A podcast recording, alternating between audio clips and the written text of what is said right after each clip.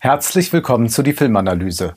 Heute mit Idiocracy von Mike Judge. Dieser Film aus dem Jahr 2006 wird immer wieder herangezogen, wenn es darum geht, die Gegenwart zu analysieren. Sind wir nicht längst angekommen in einer Idiokratie, wenn jemand wie Donald Trump Präsident werden kann?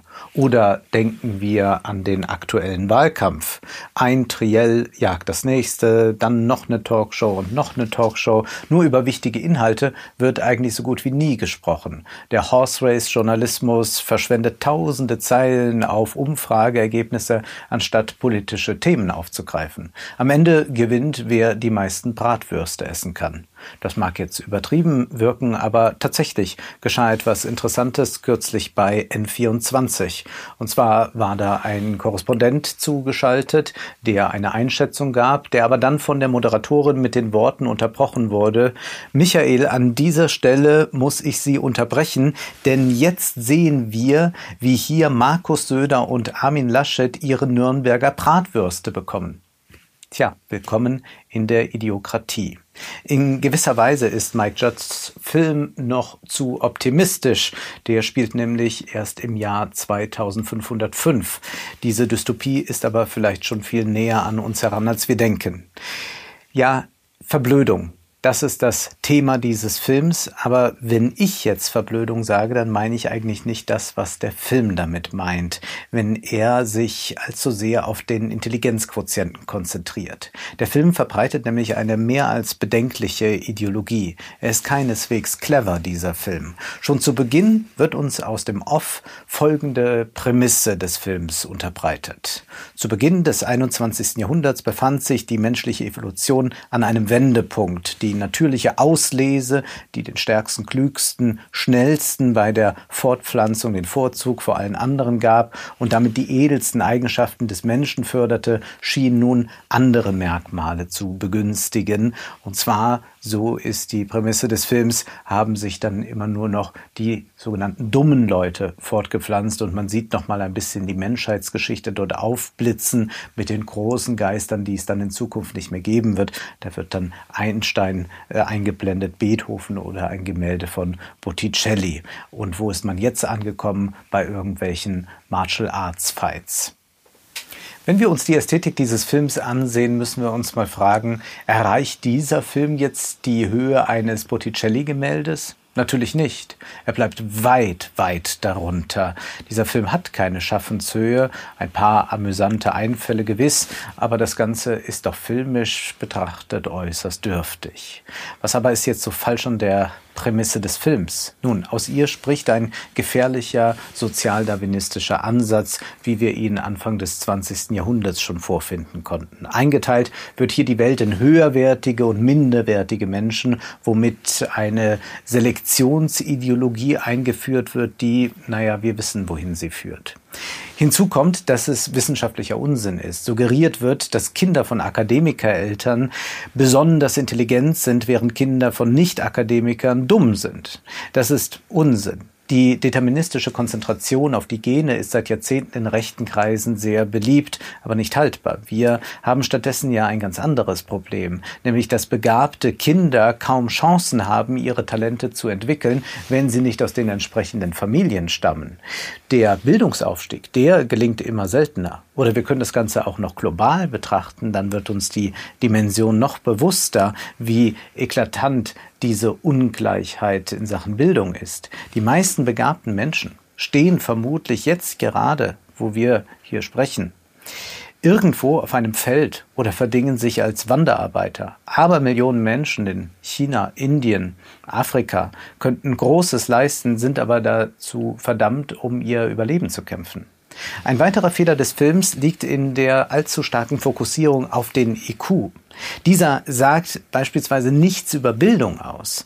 Man kann ein genialer Mathematiker mit einem herausragenden IQ sein und trotzdem politisch vollkommen ahnungslos sein. Aber was ist überhaupt Begabung? Ich beispielsweise kann für mich sagen, dass ich relativ gut und schnell anspruchsvolle Texte rezipieren kann. Jedoch bin ich kürzlich dabei gescheitert, eine neue Mine einzuführen in meinen Druckbleistift. Ich schraubte ihn auseinander und plötzlich hatte ich so viele Einzelteile in der Hand, dass ich ihn einfach nicht mehr zusammenbekam. Heute geht es in der Schule ja vorwiegend um Kompetenzerwerb. Bildung spielt da kaum noch eine Rolle. Und Bildung hat ja nicht direkt was zu tun mit Rechenleistungen im Kopf, sondern Bildung bedeutet die Fähigkeit zur Selbstreflexion, zum kritischen Denken, zu Logik, zu analytischen Betrachtungsweisen. In Idiocracy heißt es, Intelligenz wird von der Evolution nicht unbedingt belohnt und so ist dann die Idee des Films, setzen sich die Leute durch, die sich einfach vermehren auf Teufel komm raus, die sich permanent reproduzieren. Und das ist natürlich eine Denkweise, die wir auch so im Überbevölkerungsdiskurs der 70er Jahre gefunden haben. Da hat man auch überlegt, wie kann man durch Selektionsmechanismen die Überbevölkerung bremsen. Und es stellt sich ja jetzt global ganz einfach heraus, dass das nicht das Problem der Zukunft sein wird und dass auch völlig klar ist, wenn der Wohlstand steigt, dann haben die Menschen auch weniger Kinder irgendwann. Insofern ist das ein Diskurs, der hier nochmal aufgegriffen wird, der eigentlich ad acta zu legen ist. Aber man versucht hier eine ganz klare Opposition aufzumachen. Da gibt es das Akademiker-Ehepaar am Anfang, das nicht weiß, ob es überhaupt ein Kind haben möchte. Und auf der anderen Seite ist dann eine Familie, wie man sie aus dem sogenannten Unterschichtenfernsehen kennt. Das ist ja auch so ein klassistischer Begriff. Und klassistisch ist auch dieser Film da veranlagt. Und da wird sich natürlich munter fortgepflanzt und äh, der Mann begnügt sich nicht mit einer Frau, sondern schwängert auch noch einige andere.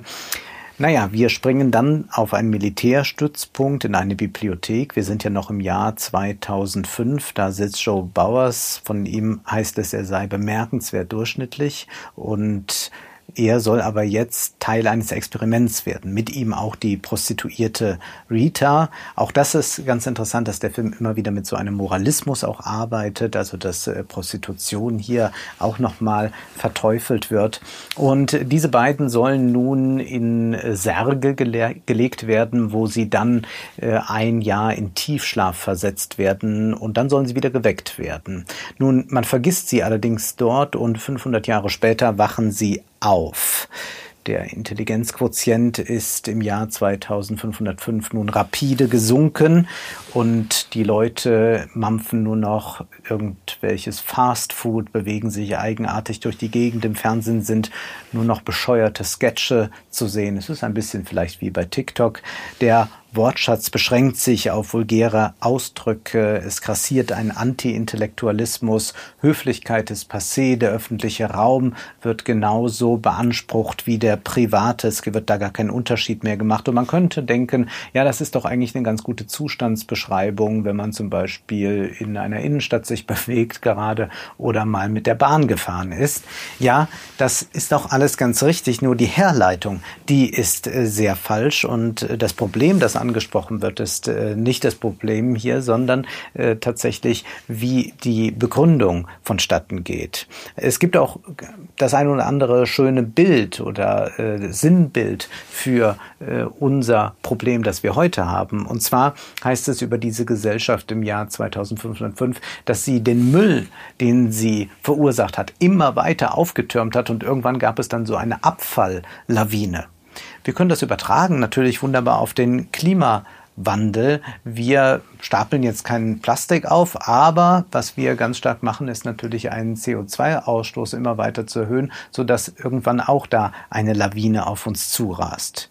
Überall ist nur noch Werbung zu sehen in dieser Gesellschaft. Das ist in etwa so, wie wenn man Influencern bei Instagram folgt.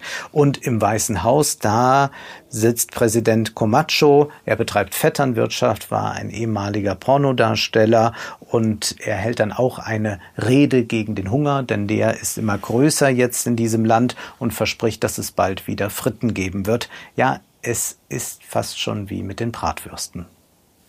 Eine Missernte folgt der anderen und das liegt vor allem daran, dass aus den Wasserhähnen kein Wasser mehr läuft, sondern ein merkwürdiger Softdrink, Prondo. Und Irgendwann hat es ein Konzern geschafft, der diesen Brondo-Saft herstellt, das Wasser auszutauschen und den Leuten einzureden, dass dieser Softdrink viel besser sei, weil er Elektrolyte enthält und alle sagen das einfach so doof nach. Nun, auch dies ist ja ein Bild, das wir ganz gut verstehen können, wenn wir darüber nachdenken, dass Konzerne immer wieder versuchen, unser Trinkwasser zu privatisieren. Und das Wasser ist hier aber eine Bedrohung für den Profit, weshalb der Konzern eine Desinformationskampagne nach der anderen schaltet, damit ja niemand auf die Idee kommt, dass man vielleicht mit der Bewässerung äh, mit Wasser äh, die Ernte langsam wieder nach vorne bringen könnte, sondern alle sollen bei diesem Softdrink bleiben. Und damit das auch funktioniert, diese Propaganda, hat der Konzern den Rundfunkaufsichts, die Rundfunkaufsichtsbehörde und die Nahrungsmittelbehörde privatisiert und unter ihren Mantel gebracht. Was wir hier also sehen, ist eine Art von Monopolkapitalismus. Und da steckt natürlich auch eine gewisse Medienkritik drin, aber beides wird von dem Film dann nicht entsprechend weitergedacht, weil der Film zu sehr an dieser sehr dämlichen Intelligenzprämisse hängt. Die Kritik an der Massengesellschaft, die hier im Film artikuliert wird, die ist keineswegs neu. 1895 erschien bereits das berühmte Buch Psychologie der Massen von Gustave Le Bon. Der Arzt und Soziologe charakterisiert darin, was eine Masse ist, setzt die Masse vom Individuum ab. Natürlich muss sich jede politische Bewegung immer fragen, wie sie viele Leute erreichen kann. Lenin sagte ja mal, die Macht der Gewohnheit sei eigentlich die fürchterlichste Macht. Doch sind Le Ausführungen vor allem auch bei Rechten beliebt gewesen, auch bei Leuten des NS-Regimes. Dennoch können wir einige Erkenntnisse aus dieser Schrift ziehen. Le Bon schreibt zum Beispiel, die Hauptmerkmale des Einzelnen in der Masse sind also Schwinden der bewussten Persönlichkeit, Vorherrschaft des unbewussten Wesens, Leitung der Gedanken und Gefühle durch Beeinflussung und Übertragung in der gleichen Richtung, Neigung zur unverzüglichen Verwirklichung der eingeflößten Ideen. Der Einzelne ist nicht mehr er selbst, er ist ein Automat geworden, dessen Betrieb sein Willen nicht mehr in der Gewalt hat. Allein durch die Tatsache, Glied einer Masse zu sein, steigt der Mensch Mensch also mehrere Stufen von der Leiter der Kultur hinab. Als Einzelner war er vielleicht ein gebildetes Individuum, in der Masse ist er ein Triebwesen, also ein Barbar. Was Le Mans hier schreibt, ist kritikwürdig. Wir finden es in Idiocracy allerdings sehr stark illustriert. Also gerade, dass äh, der Mensch dann als reines Triebwesen aufgefasst wird. Das ist ja ein Thema, äh, das sich bei diesem Film äh, einfach durchzieht. Permanent wird Pornografie irgendwo eingeblendet. Permanent sind die Leute damit beschäftigt zu onanieren. Also das wird ganz, ganz stark gemacht. Und das ist also ein Diskurs, ein sehr alter, an den der Film wieder anknüpft. Aber man kann sich ja fragen, ob das überhaupt überhaupt äh, so stimmt, was hier geschildert wird. Denn wir haben natürlich eine Massengesellschaft, allein weil wir auch viele sind und weil wir in Städten zusammenleben. Zugleich aber erleben wir eine große Individualisierung, die durch den Kapitalismus überhaupt erst stattgefunden hat. Und das führt ja so weit, dass Einsamkeit ein großes Problem ist, ein pandemisches Problem, kann man schon sagen. Was Le Bon auch stark macht ist, und das ist vielleicht das Stichhaltigste, weil wir das auch sehr gut in den letzten Monaten erleben konnten, ist, dass äh, es, wenn so Massendynamiken entstehen, eigentlich nicht mehr auf logische Argumentation oder so ankommt, sondern dass da Esoterik und Wunderglauben plötzlich sehr stark werden. In Idiocracy wird das auch schon angesprochen, denn natürlich hat äh, Joe Bowers, der ja der Einäugige unter den Blinden ist, die Idee, dass man doch mal wieder mit Wasser äh, vielleicht mehr erreichen könnte bei der Ernte. Er kann das aber nicht logisch den Leuten vermitteln, sondern erklärt ihnen dann irgendwann, dass er mit Pflanzen sprechen kann und dass sie ihm das gesagt haben. Und dazu schreibt Le Bon Folgendes. Die Massen befinden sich ungefähr in der Lage eines Schläfers, dessen Denkvermögen im Augenblick aufgehoben ist, so dass in seinem Geist Bilder von äußerster Heftigkeit aufsteigen, die sich aber schnell verflüchtigen würden, wenn die Überlegung mitzureden hätte. Für die Massen, die weder zur Überlegung noch zum logischen Denken fähig sind, gibt es nichts Unwahrscheinliches. Vielmehr die unwahrscheinlichsten Dinge sind in der Regel die auffallendsten.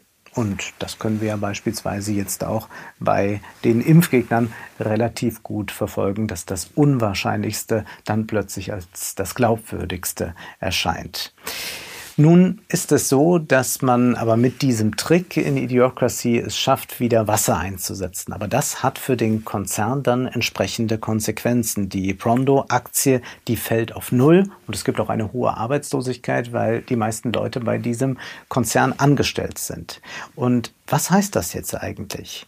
Man schafft jetzt mit der richtigen Bewässerung eine Lebensgrundlage für die Menschen, bedroht aber damit ein Wirtschaftsmodell, das wiederum darauf basiert, dass der Hunger so groß ist, also es keine vernünftige Bewässerung gibt. Es ist ein bisschen so wie bei der Transformation hin zu einer ökologischen Wirtschaft. Da sind ja auch entsprechende Geschäftsfelder bedroht und dann gibt es da reaktionäre Arme des Kapitals. Man denke nur an die Verbände der Familienunternehmer, die dann da auf die Barrikaden gehen. Das ist schon sehr gut vergleichbar mit dem, was äh, hier passiert mit der Prondo-Aktie in Idiocracy. Es gibt bei Le Mans sicherlich ein Manko, nämlich dass das Ökonomische so ausgeblendet wird und dass er auch den Kapitalismus nicht versteht, mit seiner Vermassung und Individualisierung zugleich. Aber auch bei Idiocracy haben wir keine gute Herrschaftsanalyse. Es endet dann mit so einer merkwürdigen Ansprache von Joe, der sagt den Leuten, sie sollen mal mehr an sich selbst arbeiten und auch mal ruhig Bücher lesen. Aber das wird schon stark abgeschoben hier auf das Individuum, wenngleich das nicht gänzlich falsch ist. Es gibt durchaus auch Tendenzen, die sagen, ja, wir müssen das jetzt äh, alles äh, regeln und dann werden die Leute auch schon irgendwie emanzipiert werden, mündig werden, gebildet werden. Aber Bildung ist natürlich eine große Anstrengung und selbst wenn man ein gewisses gewisses Talent hat zum Klavierspielen, schnell laufen oder Bücher lesen, dann geht das ohne Anstrengung trotzdem nicht. Und das wird sehr oft ausgeblendet. Man kann das auch gut äh, sehen, wenn Kulturpolitik gemacht ist. Da möchte man auch immer, äh, dass die Schwelle ganz niedrig ist. Da möchte man immer die Leute dort abholen, wo sie stehen. Aber das ist falsch. Manchmal muss man sich auch ein bisschen selbst am Riemen reißen und auf den Weg machen. Äh, man wird niemals eine Beethoven-Sonate einfach so mal gerade hören hören können, wie man einen Schlager hört. Das ist einfach nicht denkbar. Die systematischen Bedingtheiten sind aber dennoch wichtig. Ja, das Sein bestimmt das Bewusstsein. Und wenn wir natürlich erleben, wie das Fernsehen inzwischen funktioniert und nicht nur das Privatfernsehen, wenn wir an die Trielle denken oder die furchtbar verschulten und verwirtschaftlichten Universitäten, dann bedeutet das natürlich auch etwas, wie Bildung äh, angesehen wird, beziehungsweise wie weit die Verblödung schon vorangeschritten ist.